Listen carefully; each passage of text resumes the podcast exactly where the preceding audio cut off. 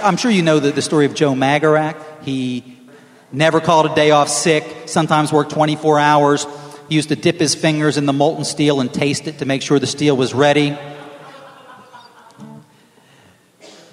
Magarac, apparently in Hungarian, means jackass. Interestingly enough, we actually might have some people in our presence tonight who, who once worked in a steel mill. Am I correct? We have people here who remember Dan, did you work in a steel mill? My mother grew up in a, a, steel family. Her mother worked in the steel mill. She was a crane operator in World War II. And uh, her father worked in the steel mill. He actually fell in front of a train and got his leg cut off. So she hated steel mills and steel workers. All I can remember is my grandfather walking funny and uh, telling all the kids in the neighborhood, My grandfather has a wooden leg and they'd all want to run over and uh, he does not have a wooden leg. So come on, we'd knock on his leg. And uh, see, I told you. Did you see that movie? Um, I think it was called Memento, where somebody was suffering from memory loss. Like each scene was a flashback, so they, they basically told the story backwards. Well, everybody in Western Pennsylvania has memory loss. So this story is going to be told backwards as well. Uh, the last line of the song, because I like to skip to the end of a story to make sure it's worth getting to. The last line of the song is Did I Ever Tell You About Joe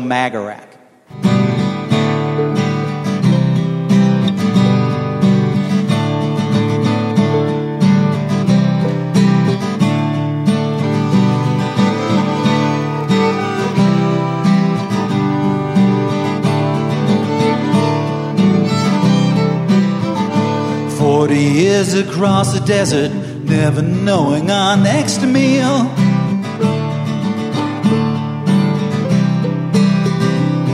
Or 40 years of labor underneath a Pharaoh's heel.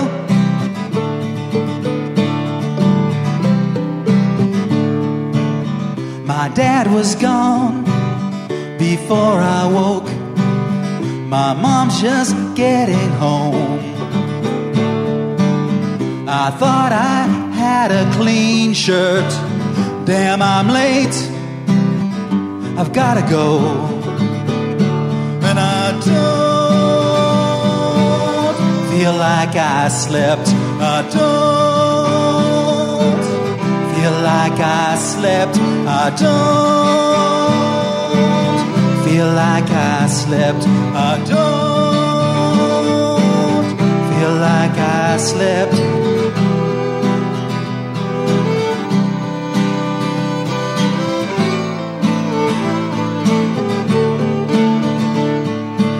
Once I had a story for each scar upon my hands. I could bore you with the details, but you'd never understand.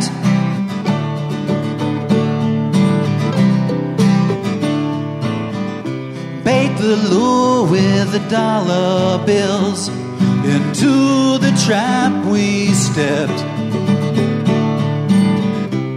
let me know on payday if the covenant was kept.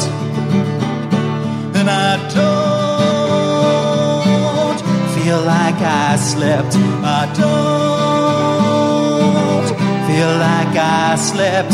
I don't feel like I slept. I don't feel like I slept.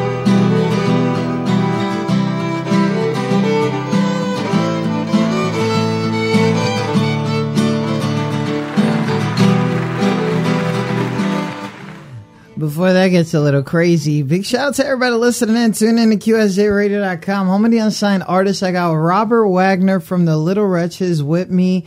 And that was my own version of going backwards.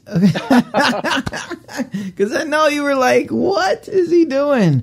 But I, I, I did want to uh, get that intro out there because it really means a lot and how I uh, dissected my own version of how this album is. If you guys didn't know, uh, Robert and the crew of the Little Wretches, which they already have a big history, chart topping, in uh, iTunes. They just released an album this July 1st. It's a live acoustic album. Um, and they did it uh, live at the Mattress Factory. And uh, the songs songs from the land of pitbulls and poker machines. Can you tell me a little bit about this album? And Uh, well, you're asking about the title of the album. well, just you know, because if you've ever uh, the the world the world I grew up in, you know, Western Pennsylvania, it really doesn't exist anymore. It's changed so much.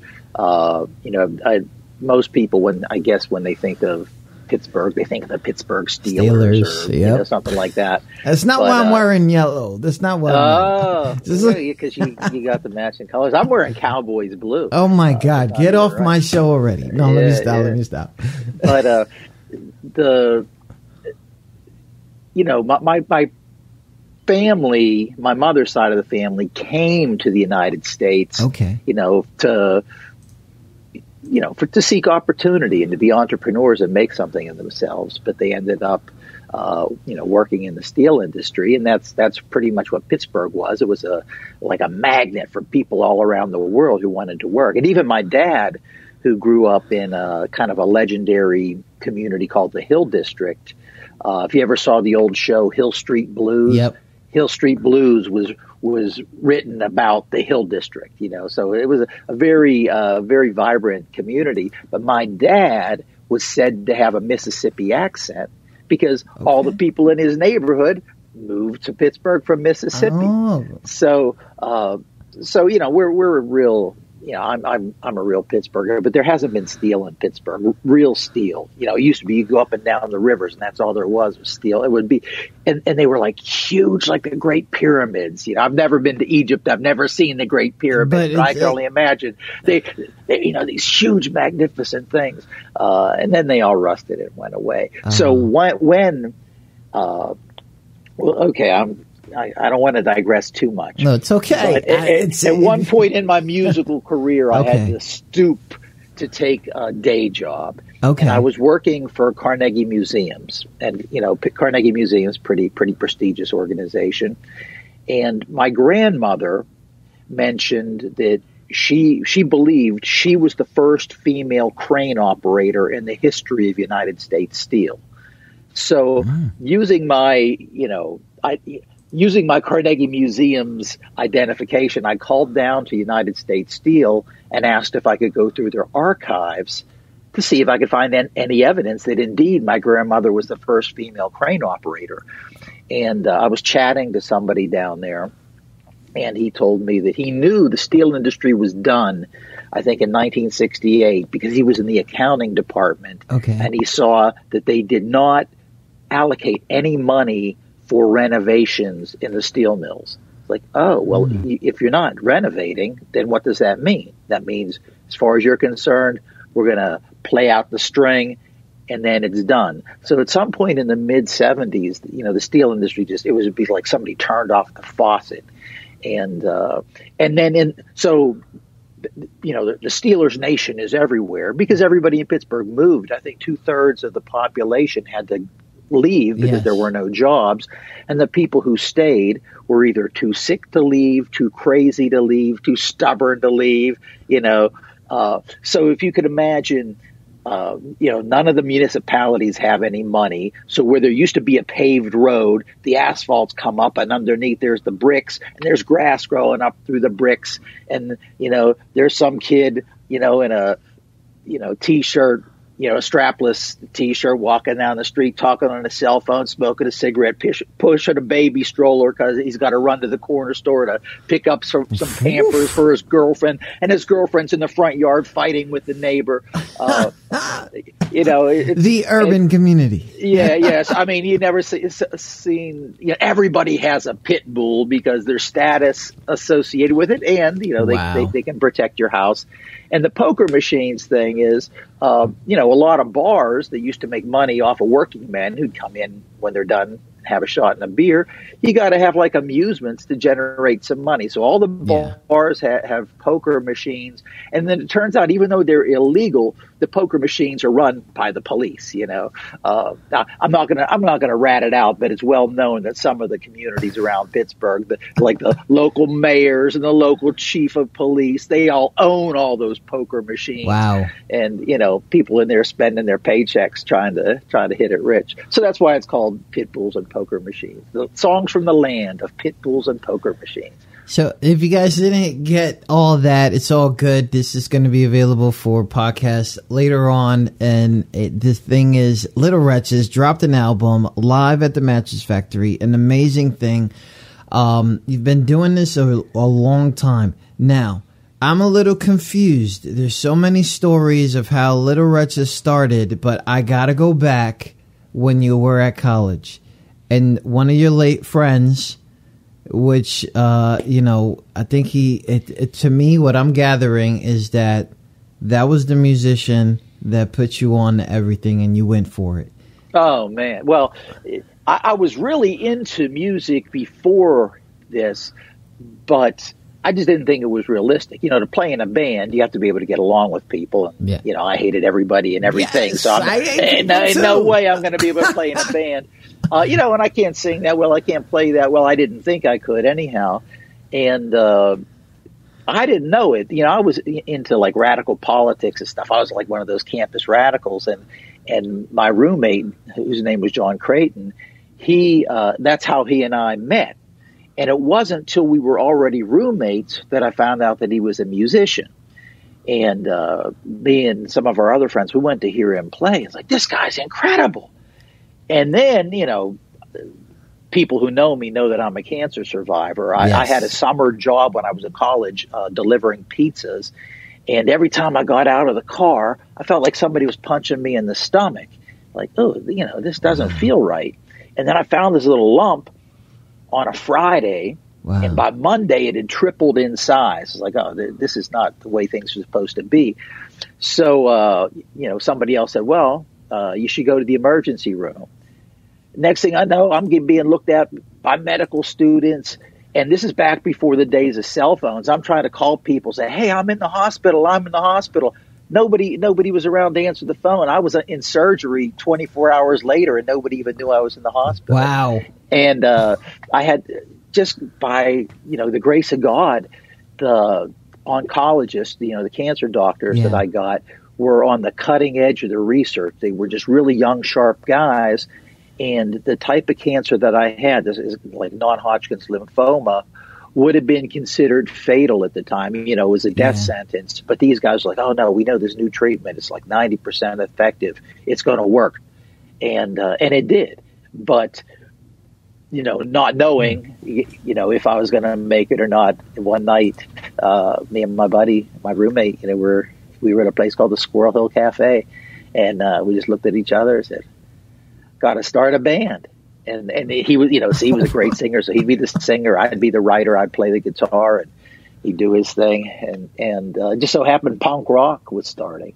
yeah And, uh, you know, you know, most people when when you think of punk rock, you think of the styles, but really, it was really a, it was like early hip hop. Eh, yes it, you, you could it was not uh, just one thing. It, it was a million things. All you had to do is bring bring something to the party. You know you're bringing something to the table. If uh, you know if you have the nerve to get up on stage get up on stage. And uh, so that that gave me a couple of years to figure out what I was good at and what I figured out you know I'm I'm, I'm a good songwriter.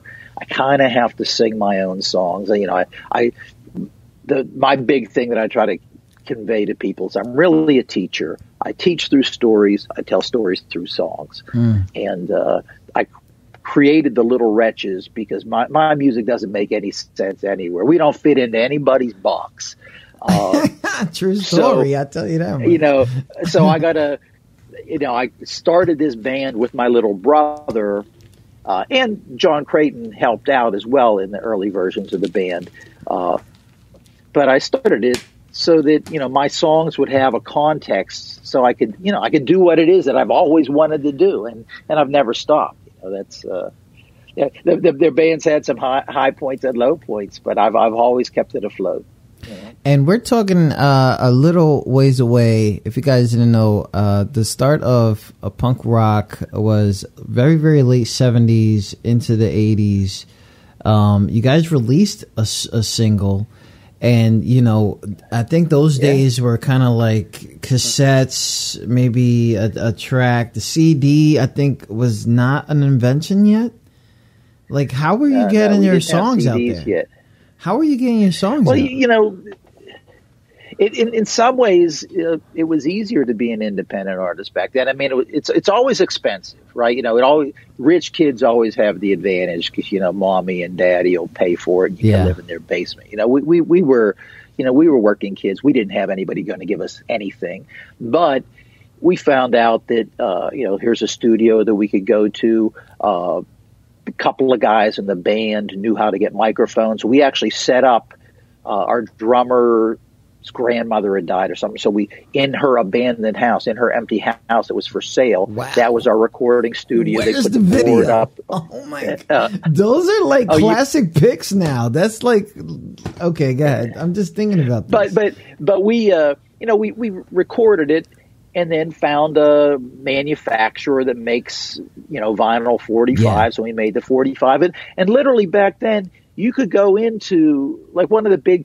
uh, radio stations in Pittsburgh like the NPR type station in Pittsburgh is Okay. called WYEP yeah, you could basically go into YEP. The door would be unlocked. You could walk in, hand your 45, your, your 45 RPM record to the guy who was, you know, the DJ, and he would play it on the spot. You know, it, things were that open. And, you know, if you booked a gig out of town, well, one, okay, these guys have a record. They obviously, whether I like it or not, they're serious about what they're doing. Oh, they're booking gigs out of town.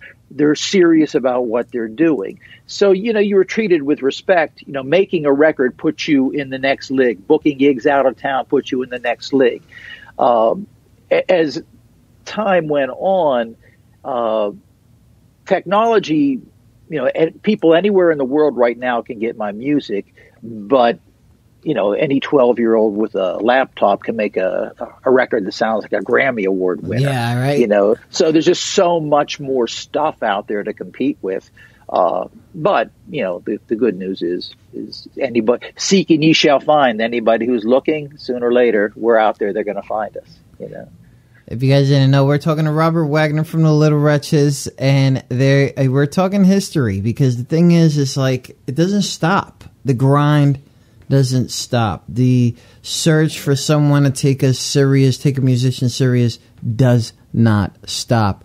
We're also talking and discussing the live acoustic album um, that dropped uh, just about twelve to 13 days ago. I've been listening to it every day. There's songs in here and one of them um I'm I remember I'm going I'm going to get back to my own little like, you know, I love the way it's it's it's uh set up uh in in in concert mode. That's what that, that's what I believed. I felt like I was listening to a whole concert. Um um so many stories and then all of a sudden I hear mother of 3. Oh my. Okay, so the mother of three thing, uh, you know, just off of the title and how direct you are with your writing, I already knew it was going to be a deep story. Um, I'm going to go ahead. I'm going to take a break, but my breaks are usually right to the music. I'm going to go ahead into Mother of Three right here, starting from the intro. This is off the Little Wretches uh, new uh, album. I'm going to post it on the link for those who are watching live. Well, that's the wrong song. Yeah.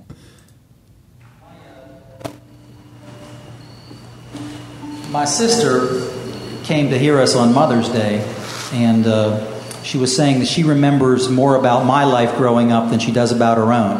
Because I was clearly my mother's favorite, and the whole world revolved around me. And my poor sister got nothing but a hard time ever. And uh, she had her, her first baby when she was young, and her entire life has been spent uh, taking care of other people. And sometimes she looks at me and she, she tells me how lucky I am because I get to go all over the place and play my guitar and you know, I know all these interesting people, and I do all these interesting things, and all she does is change diapers.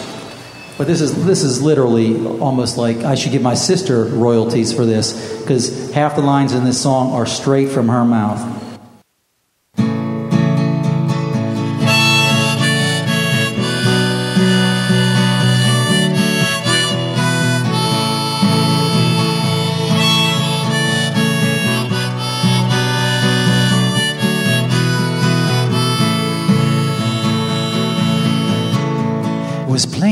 To see that there was trouble, but everybody told us it's a natural phase. I was already carrying our first child. I could see what was headed our way. Our friends, our preachers, our parents too. Well, I'm not gonna say they didn't care. They said that's life. You'll learn, you'll see. I think I've seen more than my share.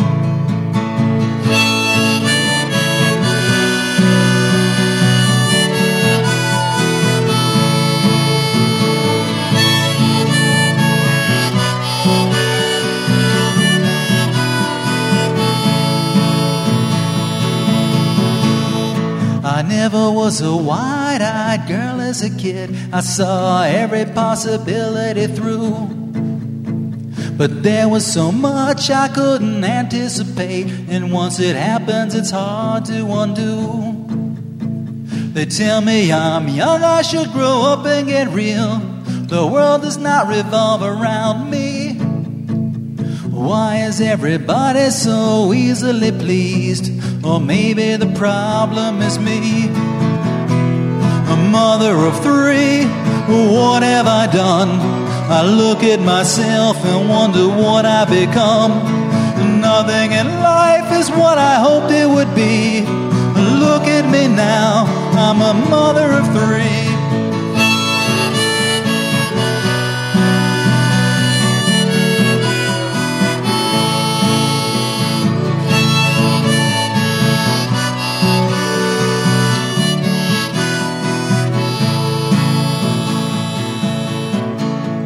That husband of mine is not a bad man. He does his best, I mean, it's not his fault. It's not like I found anyone better than any other woman worth half a salt would know how lucky I am to have all this. I've never been deprived. Is it too much to ask to want to know how it feels to be loved, to be alive? Mother of three, what have I done? I look at myself and wonder what I've become. Nothing in life is what I hoped it would be. Look at me now, I'm a mother of three.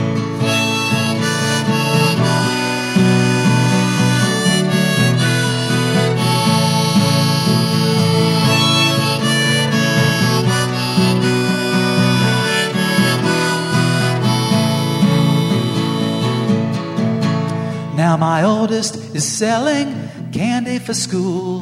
My youngest is still learning to crawl. And the one in the middle never cries or complains. She's the most like me of them all. But when's it ever gonna be my turn? Never, my turn was not meant to be. I don't need another reminder that the world does not revolve around me. Mother of three, what have I done? I look at myself and wonder what I become. Nothing in life is what I hoped it would be. Look at me now, a mother of three, mother of three, what have I done? I look at myself and wonder what I become. Nothing in life is what I hoped it would be. Look at me now, I'm a mother of three.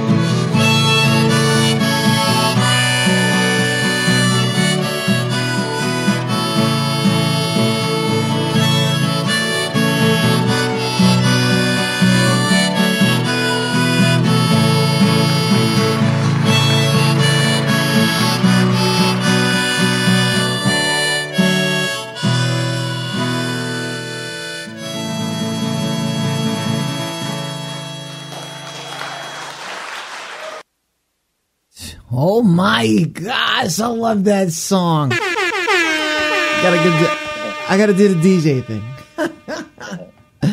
so uh, I got a, a friend of mine in Canada, and he says I can jam to this for hours. He's uh, yeah, he's somewhere out there in Canada. Yeah, me too. Me too. I can too.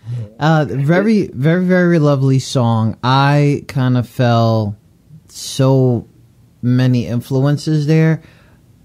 Um, but being a brother and writing about your sister is, I I think people don't understand. It's almost kind of like your first love, like you know the protection that you have for your sibling and, and things like that. Uh, sorry to the only kids out there watching, uh, but it's something about that that brother and sister love that's you know it could be really crazy or it could be really close.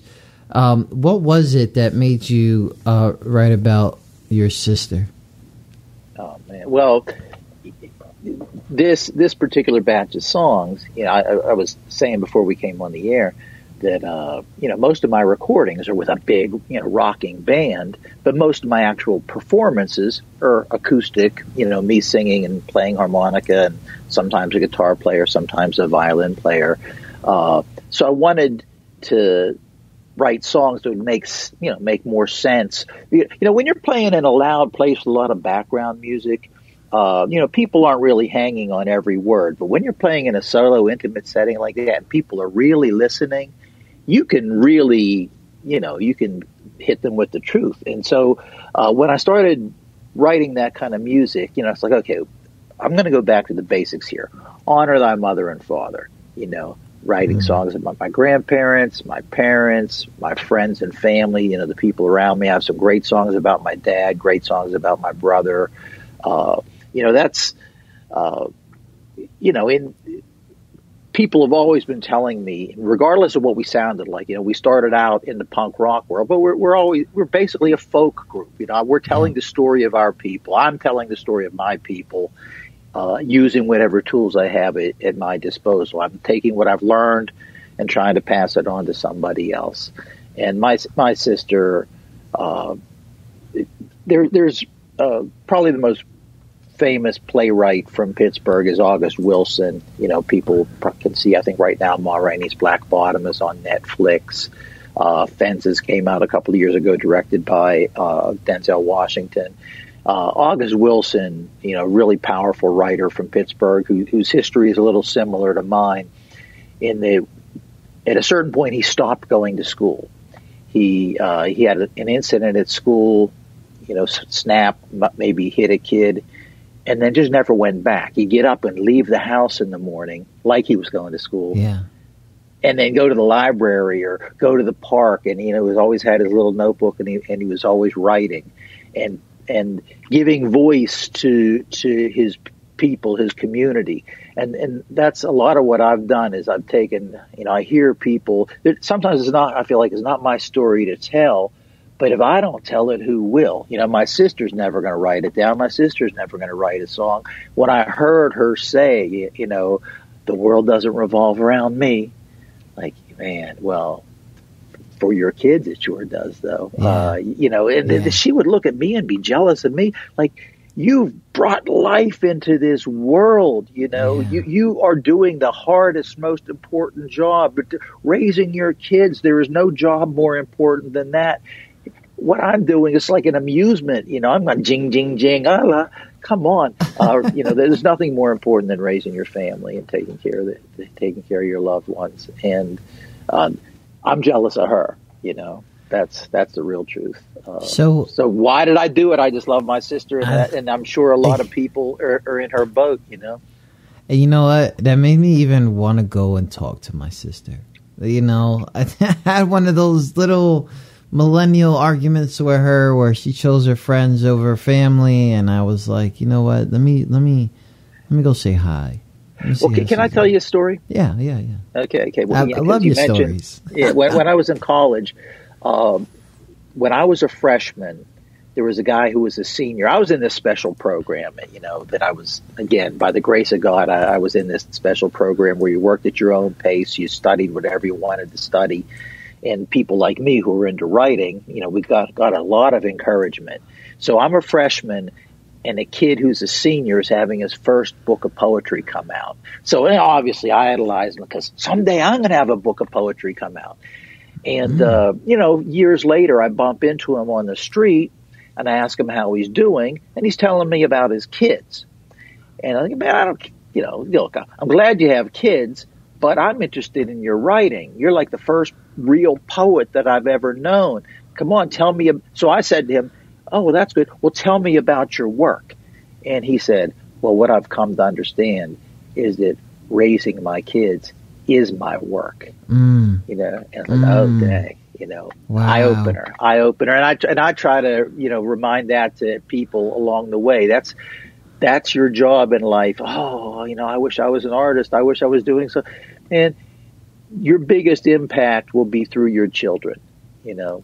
So love them, care for them, and uh, guys that abandon their kids. Because I also work with at-risk kids. Wow. Ooh, ooh, that's uh, that's touchy. You know, I say one common thread for the kids that I work with is, is that their dads uh, didn't uh, didn't stick around and deliver for them. So, uh, men, men, women, do not lay down with men who will abandon you. Men, take care of your children. Take care of your women. Uh, you know, True the story. world is it's not too late. You can do it. True story. Rob, have have you raised a family? No, no. Well, one of the, you know, this is getting a little on the personal side here, but one of the consequences of having cancer when I did, uh, oh man, is is I haven't been able to father children as a result of the surgery that I had. Uh, there's, you know, I don't want to get into the whole biology of it, but uh, basically the it made you sterile. yeah, yeah, and they told they told me about it too. Is, is, you know, before the surgery, the big surgery, you know, we're like they, they basically they, they put dye in your system. So it turns out because the, the cancer travels through your lymph system. So they put dye. They I had to sit there for hours while they drip dye into my toes. And then they cut me open from like chest to groin and took out all my guts and picked out all the little blue dots and then tested each one to see if it was cancerous. And they told me that in the process of this, they're going to cut the nerves that tell my, you know, my where my brain tells my parts to produce, you know, wow. sperm. So it's like, oh well, I'm not going to be able to father a child, and you know, when I'm 19 years old, it's like, oh, that's I just. I'll choose to yeah, live. Yeah, you know, thank yeah. you very much. And say, yeah, but we, we, it's one, you know, we have to tell you, and two, you might feel differently when you get older. And like, well, yeah, uh, I'm still glad I'm alive. Uh, and then, you know, I don't have kids of my own, but I, I put a lot of time and effort into teaching and counseling and uh, uh, working with with kids. And you know, my dad grew up without. I think I, I inherited some of this from my own father. My father, I think his da- dad died when he was nine, or maybe when he was five. But he grew up without his father. And my dad was always, if there was a kid in the neighborhood who didn't have a father, my dad kind of took him under his wing. You know, uh, my dad was great with kids, and I, I think I picked that up with him. I, I get along yeah. with better with kids than I do with adults. Yeah, we the we all kind of do that. Big shout out to everybody, and you know, um, you know, sorry to hear that. Sorry if I got too personal, but no, it's not too personal. But, it's just kind of, kind of, because everybody wants to know. You know, especially the kids I work with is, you know, why don't you have any kids? You know, like, well, you know, it's it's then, a long story wow. because because because you know I'm from an older generation. I'm a little bit sensitive. You know, I know what I would think. There's a middle aged man that doesn't have kids. He's probably gay.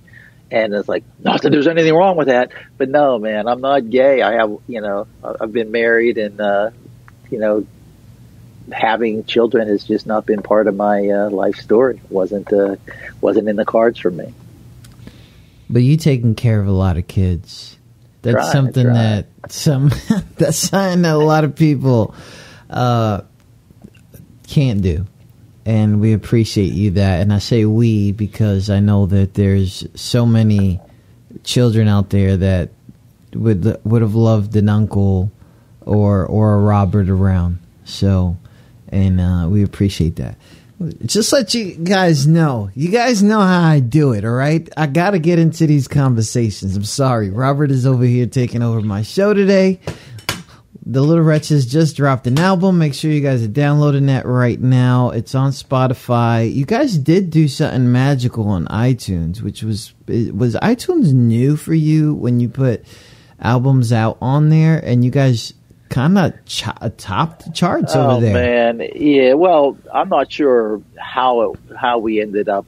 You know, I think we, I've had now two songs be number one on the folk rock uh, charts. Nice in the in the country of nice. South Africa, you know.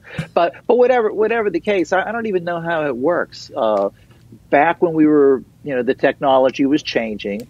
Uh, you know, when we started out, it was cassettes and vinyl LPs, and then we had to, you know, make a decision: Are we going to, you know, because all the money we're making, we're reinvesting into the band. Are we going to make vinyl LPs or are we going to make CDs?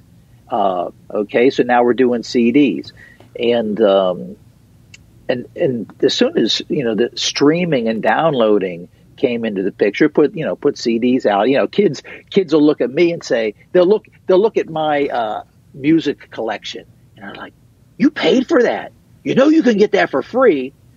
Like, look, I'm a collector. Thank you very much. and my collection is a reflection of me. Yeah. And Yes. by purchasing the music, I am supporting the artist. By streaming the music, you are stealing from the artist, but that's the way it works. You're not really stealing anymore. but but but you don't make I don't make much off of a stream, but I make a little bit off of a download. I make about 80% of uh you know, if, if somebody spends 99 cents to download a song, I'll probably make 75 cents there, you know. Uh, so I'll take 75 cents over a fraction of a penny that I get from a stream. Uh, but now, but now everything's in the, you know, we're in the game. You know, we, we somehow people on the other side of the world can find us. We're a click away for anybody on the planet. and that is magical because I started viewing uh, some of the content. If you guys didn't know, you guys can go to littlewretches.com and uh, they got all their information there. If you guys want to post anything that they post on there, Poland, people from Africa, Asia. yeah. What oh man, is- well, I mean, this is in getting the days, crazy. uh, C, in uh, in CDs, you know, like we we had, you know, we're we're an independent record label, so you know, we're finding who who can we send stuff to, and and you'll see there was a kid in Hungary who was making a hand typed fanzine, not even with a computer, with an old fashioned typewriter. And, you know, we, he sends us copies of the magazine in the mail. I go, anybody speak Hungarian? It looks like a good review. I wonder what it's, I see it says Lennon and McCartney. So he's probably comparing us to the Beatles. Okay. Uh, Yes. it, you know, that's, that's like, we, we have uh, a review in Greek. Uh, one of our old drummers, uh, is, is of Greek heritage. So his, his father translated that for, for us. Uh, but it, yeah, it's, it's really cool. That's really yeah. J- And. Japan, uh, there, there's a kid from Japan who, like every couple of years, he writes me again just in case I forgot. He's trying to get the original sleeve, the, the record cover for the first vinyl 45 Single. that we put out. What? Like, and they just don't exist Wow. anymore. You Uh, gotta they don't get it. anymore. You know, I if I had one, I would give it to you. But I don't even have one.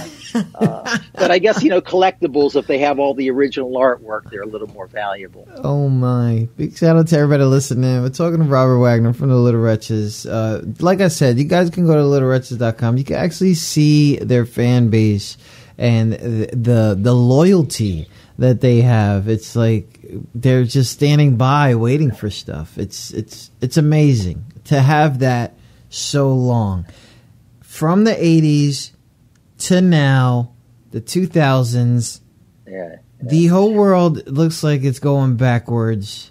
I mean, we can get radical if you want, um, but have have some of these recent events, especially with um, pandemic and and and of course, you know, people kind of people are reading too much. Um, does that sound like fair? Like, well, I think they're reading. You know, look, much. man, I think I'm a little bit of a religious person. You know, they say all all things work together for good. Ultimately, you know, I saw a quote from Ben Carson talking about some of the political radicalism that exists right now. Uh, a battle's going to be fought that needs to be fought. Learning is going to take place. Progress is going to take place uh, that otherwise might not have taken place. Uh, the pandemic, uh, for me, was a little bit of a blessing because I, I had to, you know, I'm at a crossroads here. Uh, I it gave me the opportunity. The first thing I did with that first six hundred dollar stimulus check that I got from Donald Trump, and I sent some old recordings out to get mastered. You know, say okay, I've been, sit- been sitting! I've been sitting on these records uh, unreleased. Well, now they're going to be released. Uh, Yo! and and okay, I can't tour, but neither can Garth Brooks. Nobody can tour, so it levels the playing Yeah, field. yeah. And and so for me, it was a little bit of a blessing, a work to my advantage. And uh, you know, right now, uh, you got to be careful. I don't know if you're old enough to remember the days of newspapers, daily newspapers. yeah, yeah, newsprint. definitely. Okay, I mean, I, I, I would read the newspaper every day, but I would read the sports, the comics, and the horoscope. Yep. And I would look at the headlines. yeah, just look but- at it. Yeah, but the the letters to the editor section were usually written by people with very passionate points of view. Uh, so you you know there was there was tendency to be a little bit of extremism in the letters to the editor, but now with social media, uh, anybody can spout their opinion off with with no investment at all. Basically, I type my idea, I z- zoom it out there. Uh, so what we're seeing is just a bunch of loudmouths. In my in the data of my ordinary life, I see a lot of people get along, getting along with each other, a lot of harmony, a lot of problem solving, a lot of love, a lot Yep. of humor. Yep. People really doing their best. And then I look at what I, you know, I look at the news and say, wait a second, the world that they're describing is not the world that I live in. Yeah. Uh, and I, I had somebody say to me once, "Are you going to believe me, or are you going to believe your lying eyes?" Like, well, I'm going to believe my lying eyes. Thank you very much. uh, uh, you know, I, I know I know that things exist outside of my purview, but uh, I think uh, things are. Pe- people get along way better than it appears that they do, And- and- for the And it's so Um, crazy. And and not to cut you off, but you know, I've been in the service for 21 years. I have been working with the the farmer kid that didn't want to be a farmer when he grew up, the rich kid that didn't want to inherit everything that his dad had, the kid that came from another country. I've been doing this. Uh, it's just exactly what you're saying. I do not work or see the world that they see. Yeah, yeah. I- well, you know, when I was in college, I, I mentioned that I was like a one of the campus radicals. You know, Yes. and, you know, And back in the day, you guys didn't like us. well, uh, what I've come to, you know, when I was a freshman, you know, in college, when when I'm, the other freshman was a, a an older dude who was in a wheelchair. He he was a veteran, and you know, he would just kind of laugh at us and say, "You don't know. You've never been out of the country." Everybody wants what we have. They love us. They wish they lived here. Uh, but there's no convincing you. You'll find out for yourself. And uh, in in you know in my lifetime, I've kind of gone to see like one of the things I, I ask people that, that differ with me uh, is don't tell me what you're against. Tell me what you're for. What do you want? And you'd find out then that that, that narrows a lot of conflict. It's like, okay, what is it that you really want? Well, you wish that poor people had better lives. Well, I wish that poor people had better lives. You wish that they had sick that sick people had access to medicine. Well, I wish that sick people had access to medicine. We we we want the same things. So all this division you know, let, us face it, people make make money off of clicks, click, click, click, click, click. click, Every time somebody clicks all clicks the on a story, I'm telling you. ka-ching. Uh, so, so, so the the social media is going to fan the flames of, of hostility. I, I just think that hostility is fake. I think uh, the problems that we have are problems that we can solve. And, and if, if we're the luckiest people on earth, you know, that we could, the things we complain about, oh man, imagine if you were, uh, in Cuba right now. You, you would trade places with yes, us in a second. True story. Oh my gosh. I always try to say it, but then it's like I kind of like delete my messages um, that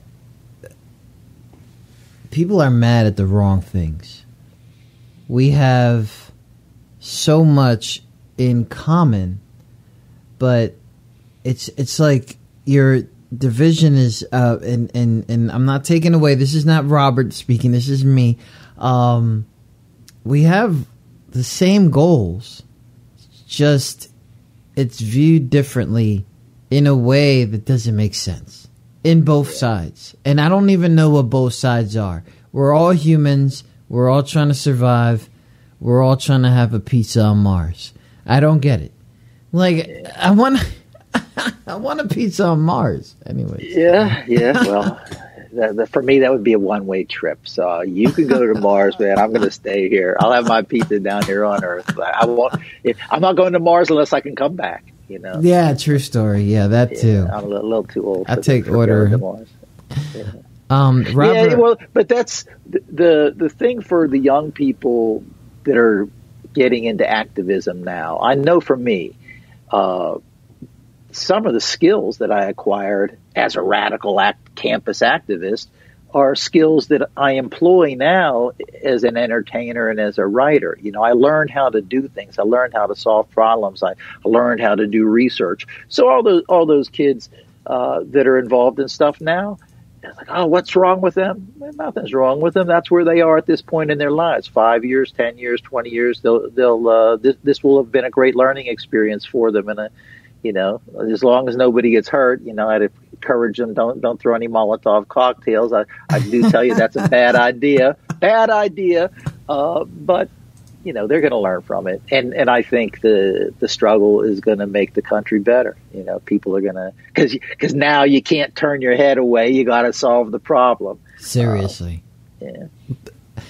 I got I, I went deep into uh, the album and I I, I got up to uh, all my friends, and I kind of felt like that was a, a turnaround. Like um, you guys you guys probably hear this like I'm hearing it, but we'll see.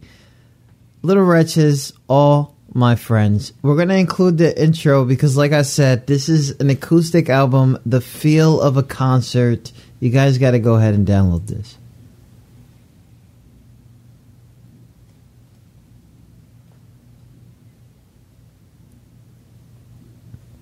If it plays. no, I got it. Hold on. Big shout out to everybody listening. Tune in to QSJRadio.com, home of the unsigned artists, all my friends.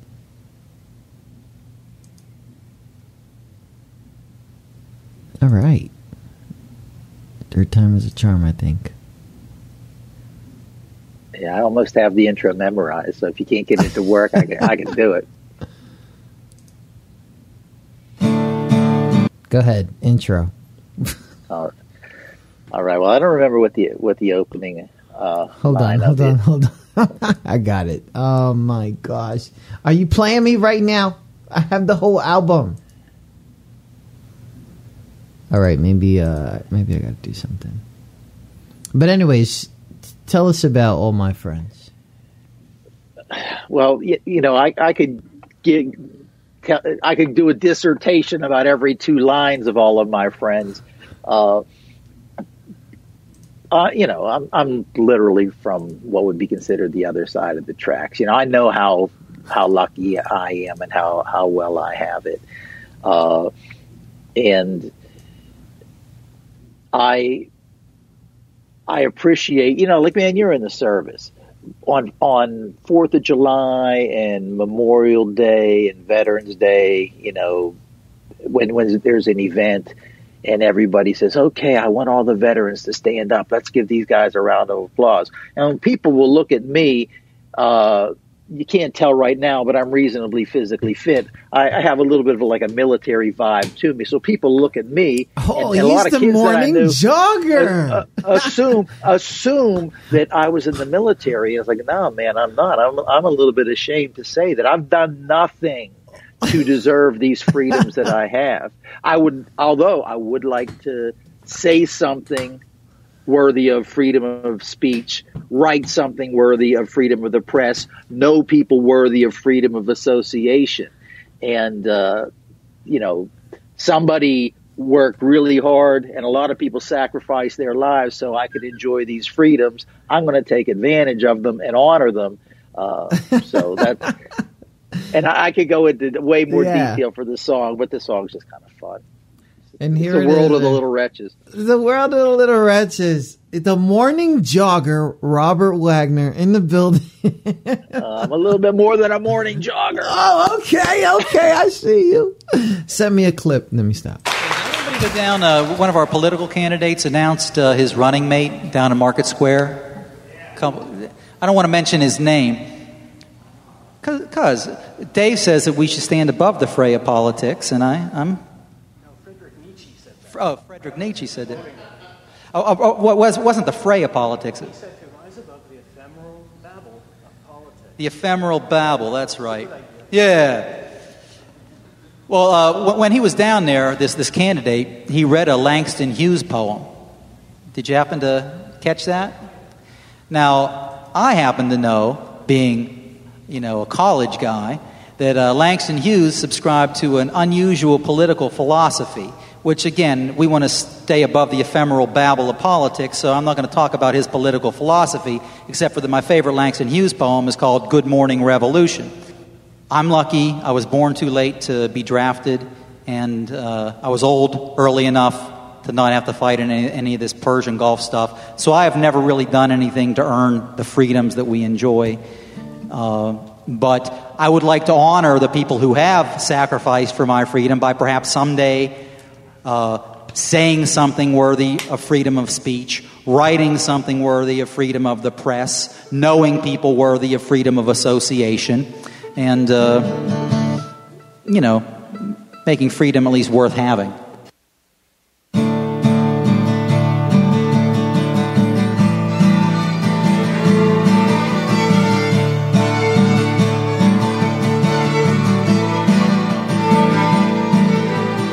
All of my friends turned into fanatics with terrible secrets hidden up in their attics. Closets full of skeletons and old bones they only bring out to play with when nobody's home. All of my friends are on somebody's list of undesirables and anarchists. It's not even safe to admit that you're one of my friends.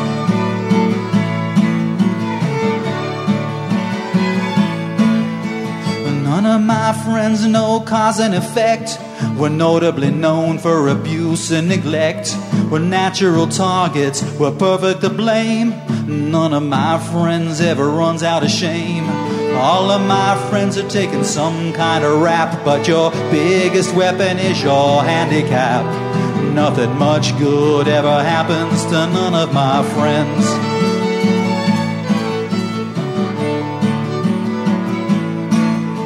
We're carving a niche between the dust and the ether. We're walking in circles, limping along. We're stuck in a ditch, but I'm a believer. I don't know much except right from wrong. Oh, what comedy! Oh, what torture!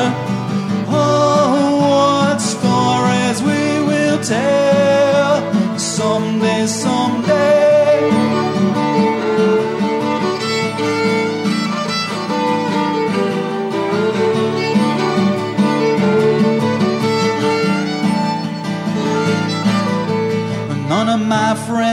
Has to lose face. We're walking in beauty, we're walking in grace.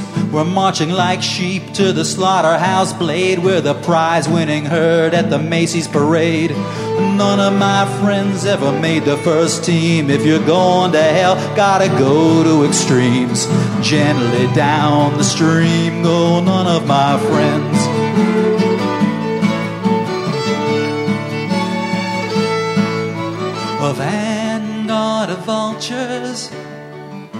In rarefied air. We're the high priest of culture.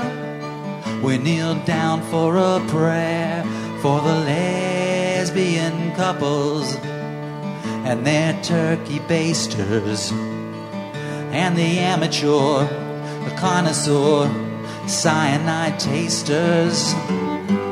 All of my friends, wind scattered and blown, never get too close to the foot of the throne. But they're the best people I've ever known.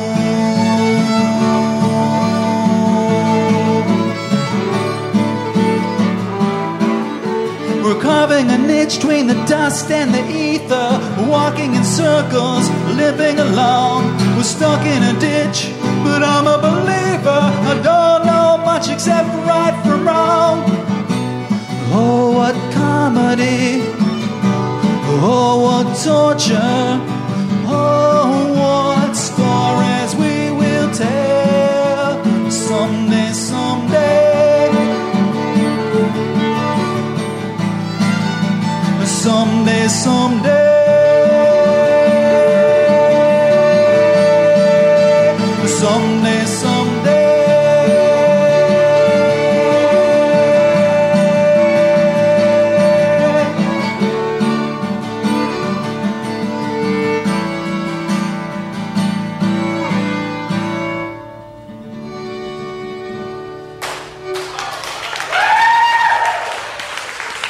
All of my friends, uh, 20th song acoustic version on the Little Wretches' new album that has just dropped this July 1st.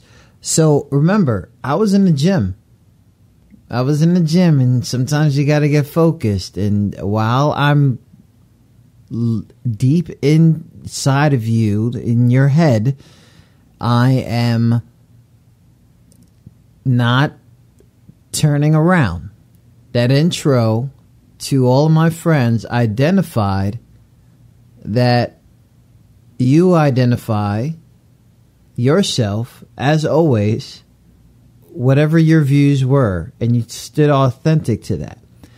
Another thing is that I do respect the other view, but my view counts as well. And the thing is, as 2020 is the time where we have identified who the fuck our friends were, excuse me, um, that really touched me in a way that I had to remember that sometimes the other side, regardless of the point of view, is targeted versus viewed as another person.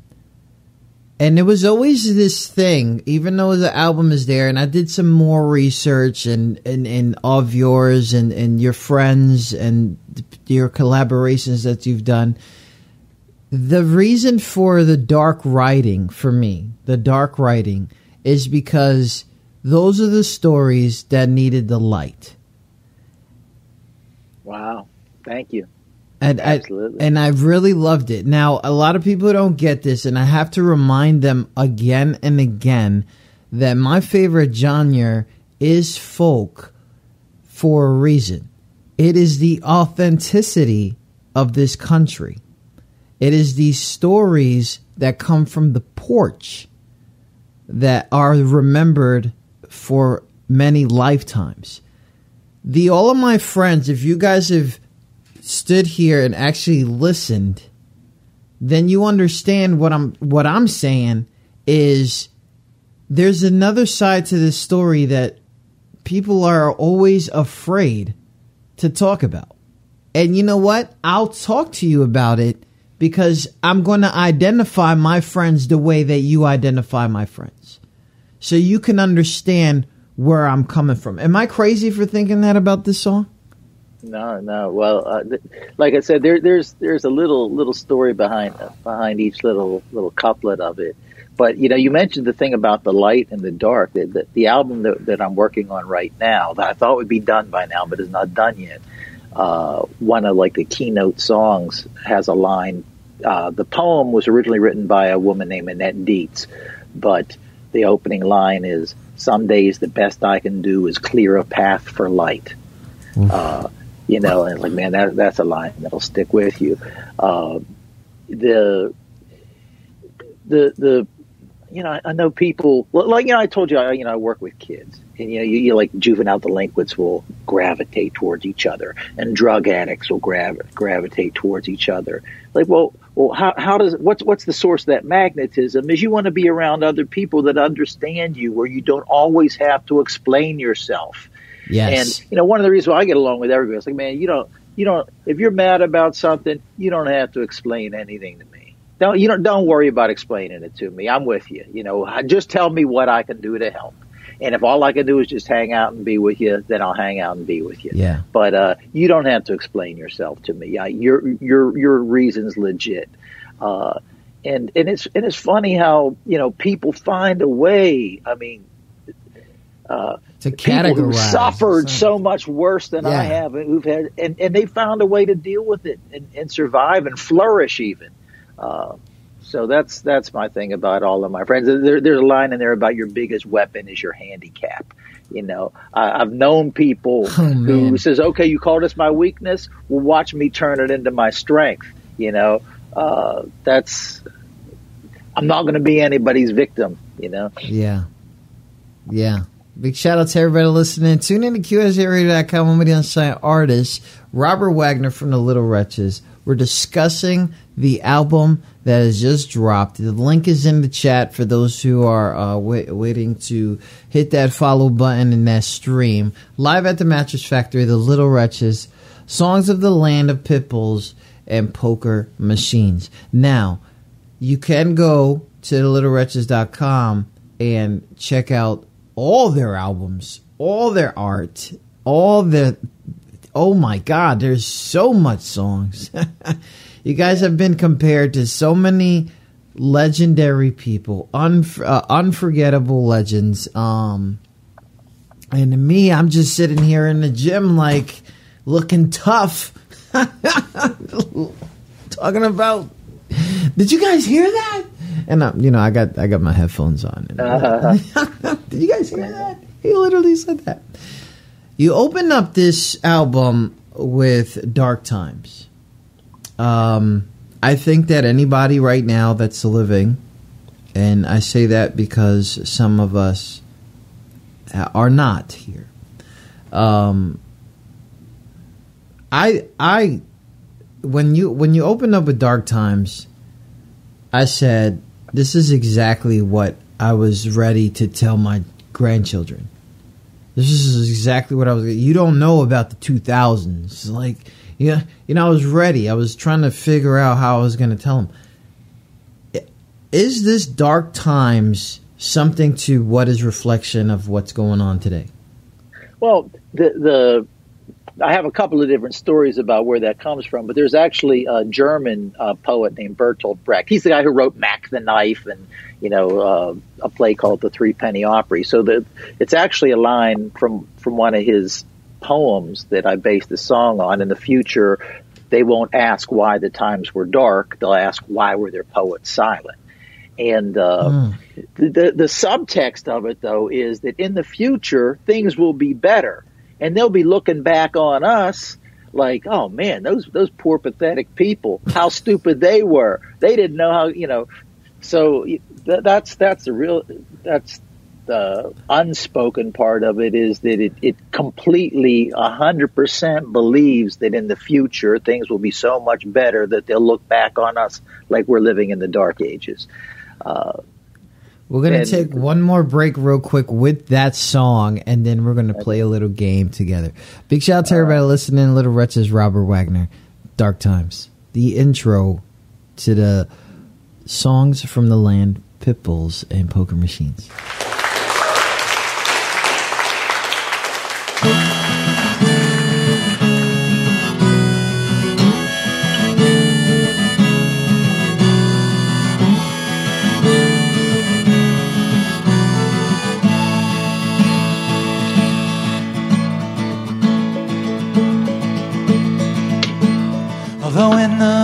Future they'll say these were dark times. Although in the future they'll say we were violent. Although in the future they'll say these were dark times. The leaders were deaf and their poets were silent. Although in the future they'll say these were dark times. When people with vision simply close their eyes. Although in the future they'll say these were dark times. Poets were silent unless they told lies. I'm talking to you, always flirting with danger. I'm talking to you, titillated by fear. I'm talking to you, always flirting with danger. You won't flirt with me, you're afraid to come near. I'm looking at you, a new wave of voyeurs, a massive glaucoma head, lazy. I'm talking to you, always flirting with danger. I'm wasting my breath, sometimes I don't know why. I'm talking to you, but my words fall on deaf ears. Maybe it's my words that are deafening. I'm talking to you, cause I have to do something, and this, for the moment, is all I can do. These were dark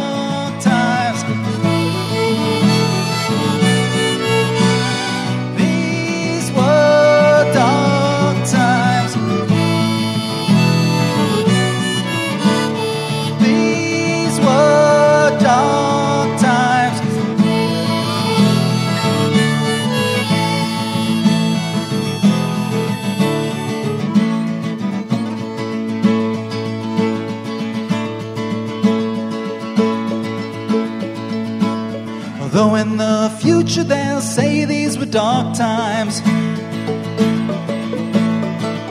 They'll be torn between pity and flat disbelief. They wonder how we could allow this to happen. The poets were silent, and the truth was asleep.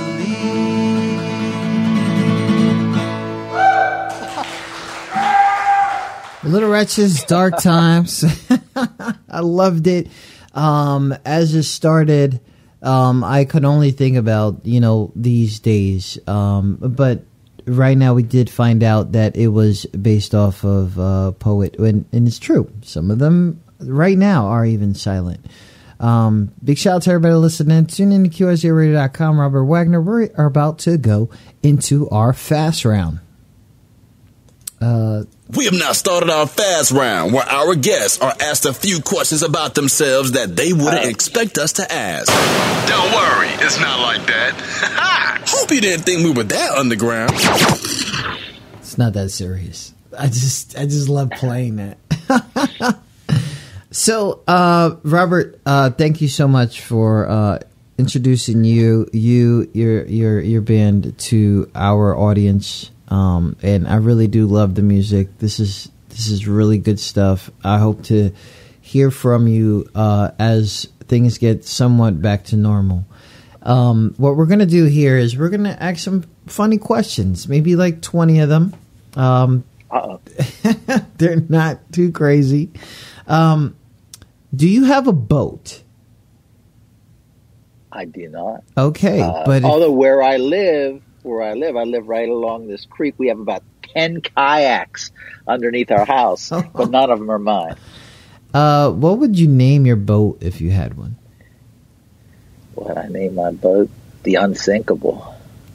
Okay. Grab, grab an oar. Grab an oar. What is the closest thing to real magic? Oh dear. The closest thing to real magic is uh, sunrising in the morning. You know, it's the miracle of life. Uh, and I don't necessarily, bel I think magic, magic's a figurative thing. You know, I, I, I think the, the miracles that are all around us make magic look like child's play. You know. Who is the messiest person you know?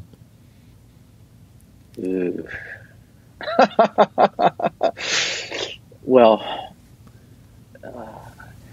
I can't name them, but I, I have a couple of kids that I work with that uh,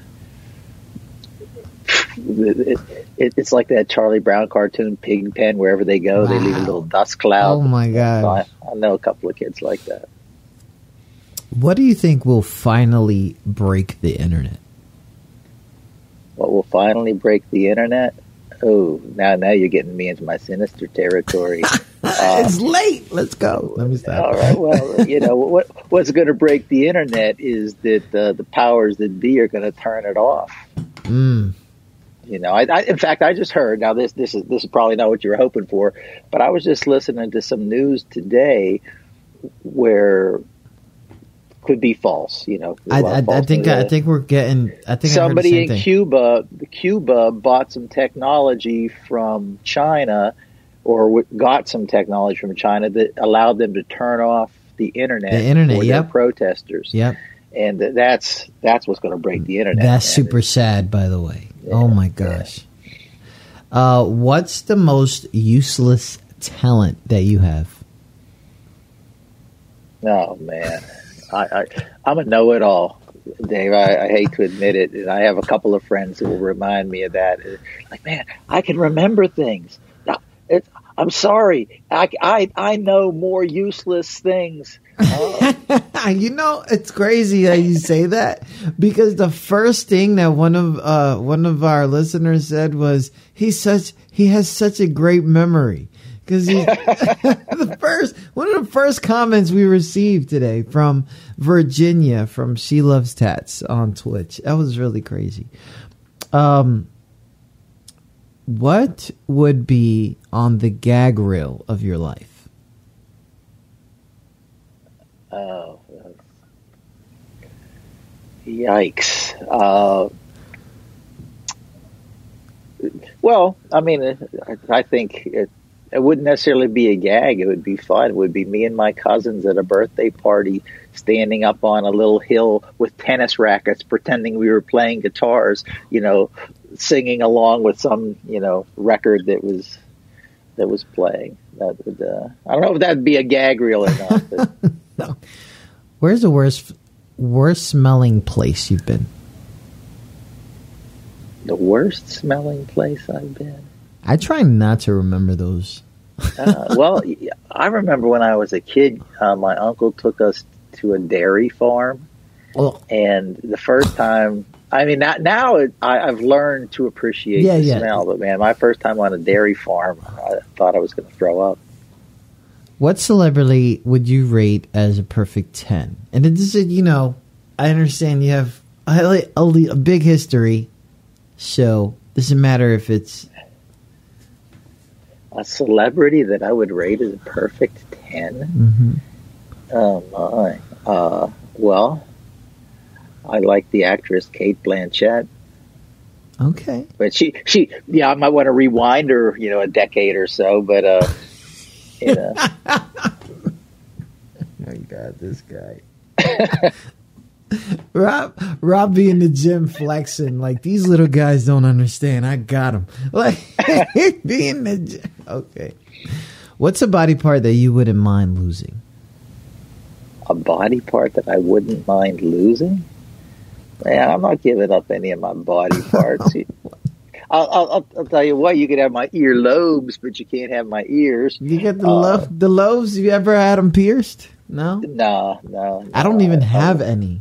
Like they just yeah, disappear. I got no tattoos. I got so many scars, man. I don't need any piercings. Yeah, you got no tattoos. I just heard. You got that. no tattoos, uh, no piercings. Just uh, yeah, yeah. I, okay. Every now and then, I think like, if I did, what would I get? Oh, come on.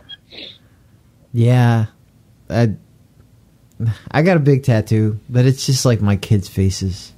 No, see that. So sometimes they're fat and sometimes they're skinny. It's it's it's like because fluctuation.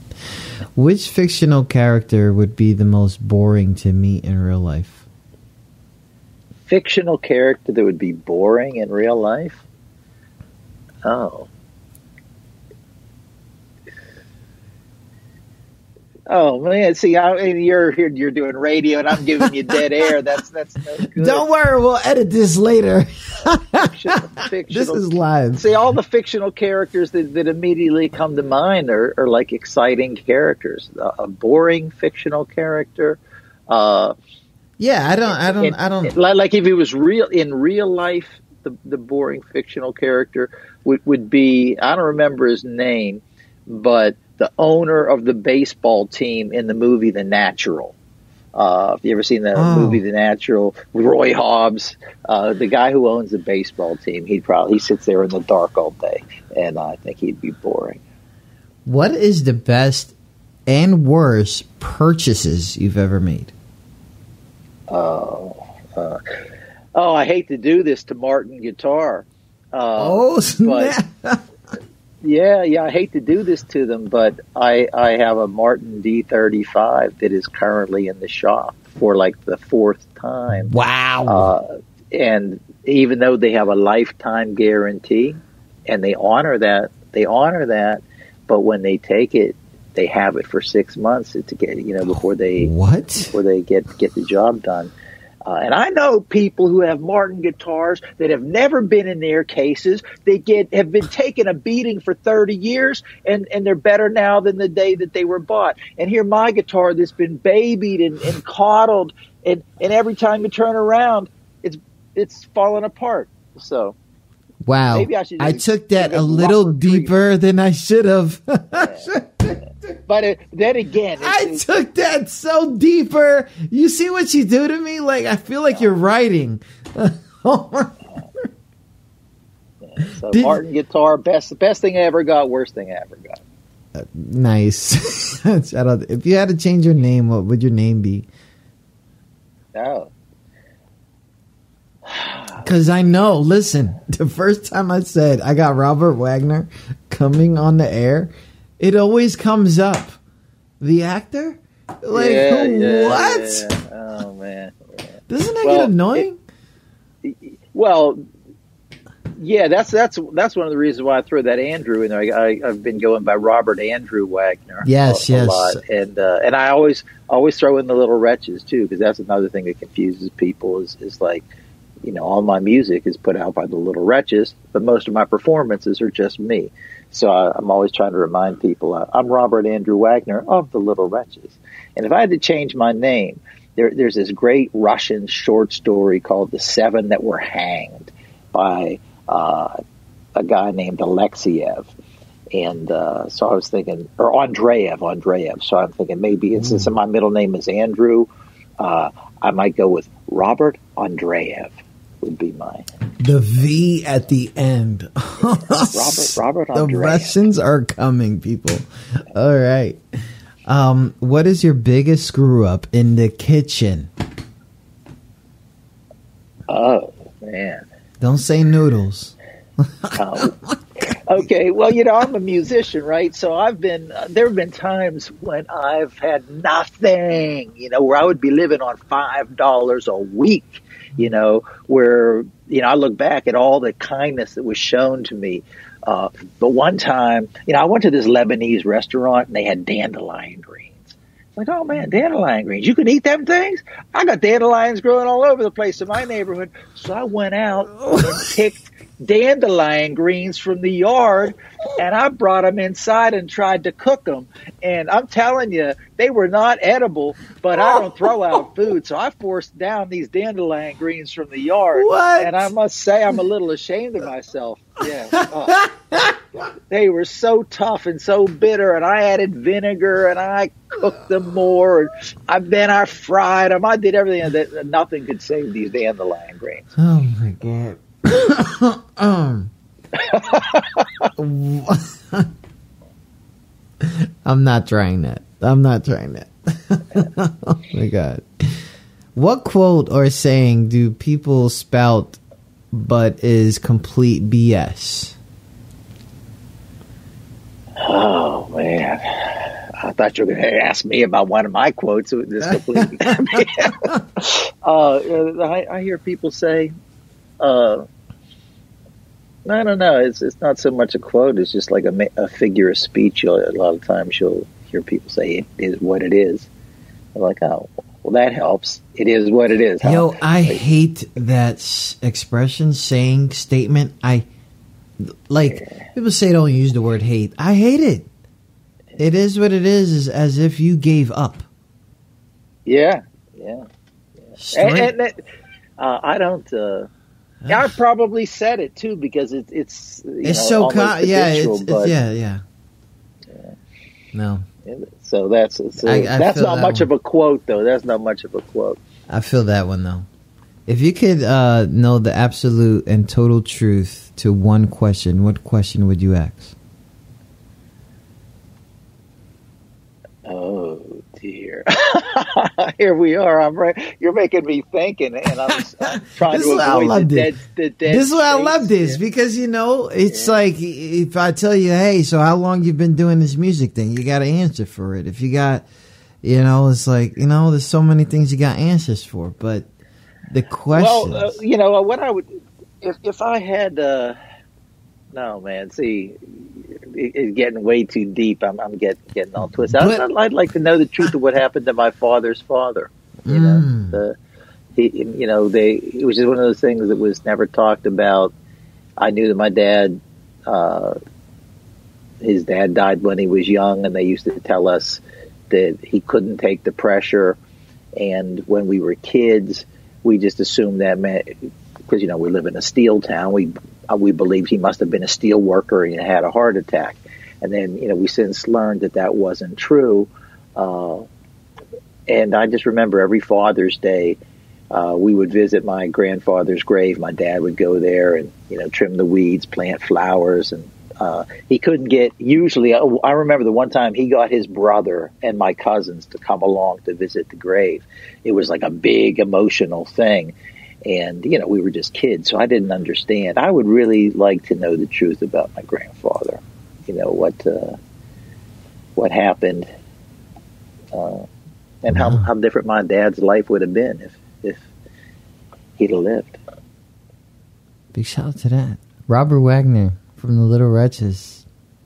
That is our fast round right there. Thank you so oh much. man, I got so heavy though. I'm sorry. No, it's okay. I love it. I love it. They love it. We're good. Um, so Robert Wagner, The Little Wretches album is out right now. I got you guys. If you guys didn't see it, it's it's it's on the link. It's on YouTube now. It's on Facebook and it's on Twitch. That's everywhere we're streaming from right now. Live at the Mattress Factory. Songs from the land of pit bulls and poker machines. Uh, you can go to Little Wretches, thelittlewretches.com and get more information. Follow them all over the place. I did see you got an Instagram. I don't know how that's going for Yeah, you. I don't do anything on Instagram. Uh, you know, everybody tells you you're supposed to be on all the platforms. No, that's tiring. yeah, man. I, I, I, uh, and yeah, then I see some of the podcasters, and they'll have like ten different links, like, oh my, I, I can't. I, I just make this stuff. I, I write, try to write the songs, try to record it, and and you know, and perform, and that's that's really what my focus is right now is getting getting back out there and uh, performing live, uh, and you know there's so much of what, what you do when you're an, an entertainer can be like canned and prepared for. But for me, uh, like I'll have little bits, even even in this in this conversation we've had, I, I there are words that have come out of my mouth that I've said before, you Yeah. know, because but but I like that feeling of being in front of uh, people who never heard me, who don't know me, don't really know what to expect, and connecting with them. Yeah. You know, you, you asked in, in the in that question round, there was something about magic, and that that connecting with strangers over you know an experience that is, is, in one of the songs. That's that's like a magical thing. Uh, so or I getting uh, got- it's like this thing that'll happen, man. it's like you'll be in a place where you're not like the feature attraction, and you're looking out there, and there's people with their drinks, and they're going about their business, and then you start to play, and you just kind of like, okay, they're not ready for this, but here it comes, and you'll just see all of a sudden everybody turns around, looks at the stage, like, yep, did it again, ta-da! Lovely. So, uh, I got a friend from Chicago, uh, Edwina. She says, Thank you, Robert, for being here. Um, and Nix out of the UK says, Thank you, Robert. Even if I only caught a little bit of Till in the chat, I stood along. And, um, a lot of people have said so many com- comments. Lori, I forget where Lori is from. She loves the fact that you would name your boat the Unsinkable. and agrees with you on the dairy farm being one of those uh, smelliest places. Um, but my show has always been this dedication to the unsigned artists. And you have an extreme discography. The extreme discography doesn't come from giving up. It comes from Yeah, yeah, but can I can I chime in here, man? yeah, yeah, yeah. Go ahead. Yeah, yeah. When when- we started out, that was the dream of getting signed. You know, uh, and he even, uh, you know, But wait, wait, big wait, wait, fe- wait. Hold up. My thing, and, and I'm not cutting you off, and I know you're not versing me. My question is to you: What would you tell these startups, people who are about to give up, people who are about to throw the towel? What would you tell them? What would be your advice for, uh, especially somebody who has is in Pennsylvania, you're a legend. All right? Let's get that right. So all this stuff about yeah, I'm not a singer and all that. Yeah, well, you can pack up the place. What would you tell? okay, I hear what would you tell? What you're you tell these artists that are coming up as as as as you know as a long career that you have Well, well, I mean, the world has changed. You don't need to be signed anymore. You know, that's you. You can you can make deals, you can make alliances, you can work with people, but you got to do the work. You know, you can't wait for somebody else to do it for you. Like I, I like I've known. Uh, the, what the, the difference between me and a, a lot of the people that started out when I did is like they were making demos that were somebody else was going to put out. Like, nah, man, we're making it, we're putting it out, and once we recoup our investment, it's a hundred percent profit.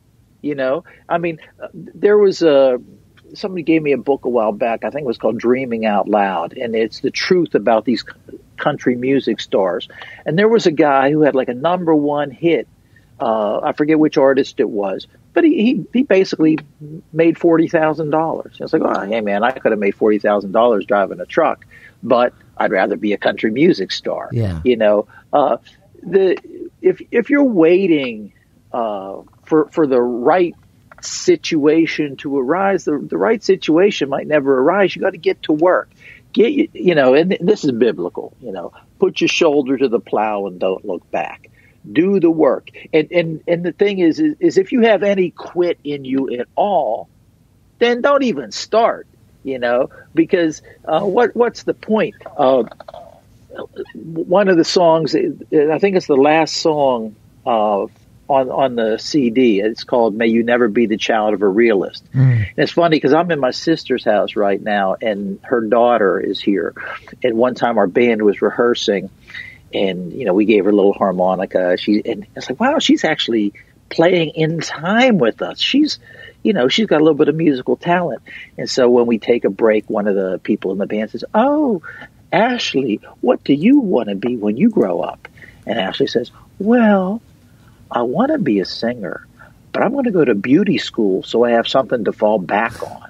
Like, who put that idea in your head? Have something to fall back on. If you The give yourself B. something to fall Yeah. back on, you will fall back don't don't you know man no safety net go for it with everything you got and you might not end up where you intended to to go but you're going to go somewhere. If you're waiting for, for the right circumstances to arise, at least that's that's the way I do it anyhow. Is, is is do the work, just do the work. And you know, another another guy who's really kind of an inspiration. Uh, his most famous book was called On the Road. Jack Kerouac. Jack Kerouac had written seven novels before his fir- before On the Road was published, and he was known among other he was a legend among other writers. Okay, it, but hadn't been published.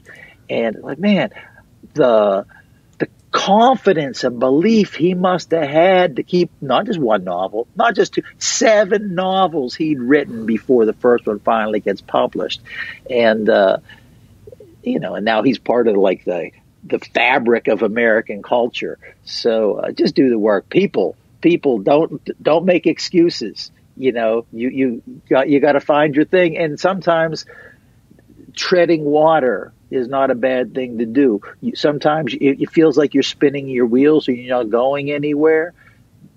You know, don't whatever you do, don't quit. You got to find what you're good at and then get better at it. You know, be better tomorrow than you are today. Nice. Big shout out to everybody listening. Robert Wagner from the Little Wretches. Thank you so much for coming to talk to us. And um, as promised, I will do the uh, backwards. This is the sixth song of the remains of Joe Magarac. And I will definitely talk to you soon. You don't have to stay on with us if you don't have if you don't want to. Um, I do appreciate the time that you took to talk to us and bringing us back with a lot of history. Um, I didn't want to come and fill your ears with the comparisons that you normally hear. I want you to. I wanted you to know you you're you be in the gym. You know how it is when you focused on the music and you play repeat and you need to hear it again.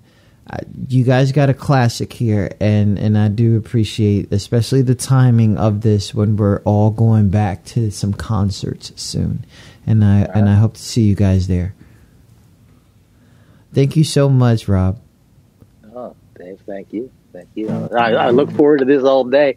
Wasn't sure what to expect. This was great. You got a good thing going. Oh man, thanks so much.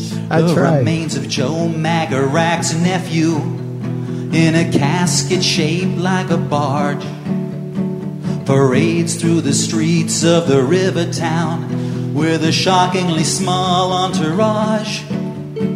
A weeping contingent of sobbing old Union men dutifully follow behind as he's stoically dumped in the community pit with a liberal spade full of lime.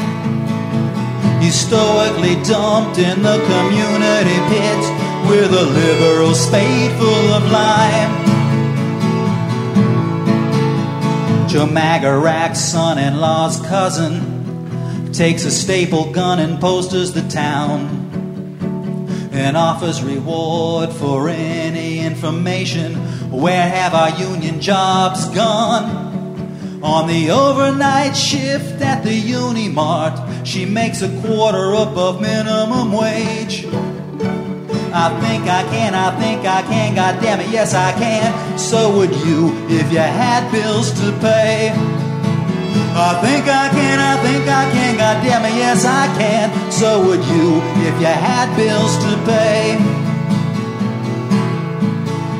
Joe Magarac, school teacher's grandson, spent six years in the federal pen.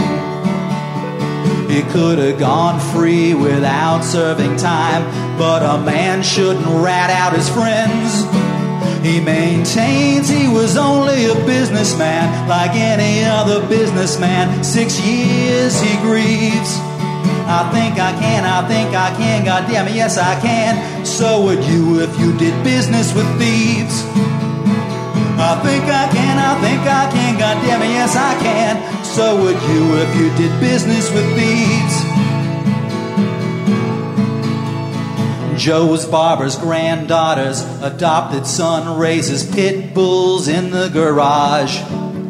They're the cutest, friendliest, sweet little pups. They're the playfulest, loyalest dogs.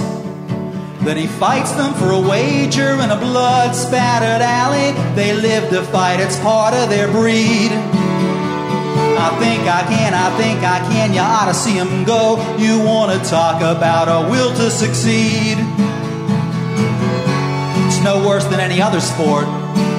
People pay to see prize fighters bleed. Go ask the riders undercover. Hey, detectives, go detect. Ask the cop who made the bust. Ask the judge who rigged the trial. Ask the DA who he's trying to protect. Someone's getting rich from the drugs and the murder. Someone's getting rich from the war. You have any questions? Better keep them to yourself. What you drag my name into this for? One answer's go follow the money trail. We won't be seeing you around here no more. Joe Magarac never had to pay for a drink in this town. He never paid for a meal. Joe Magarac didn't need no college or goddamn books. He was born to make steel. Now he's rushing to the store in the middle of the night for detergent and diapers. Oh no.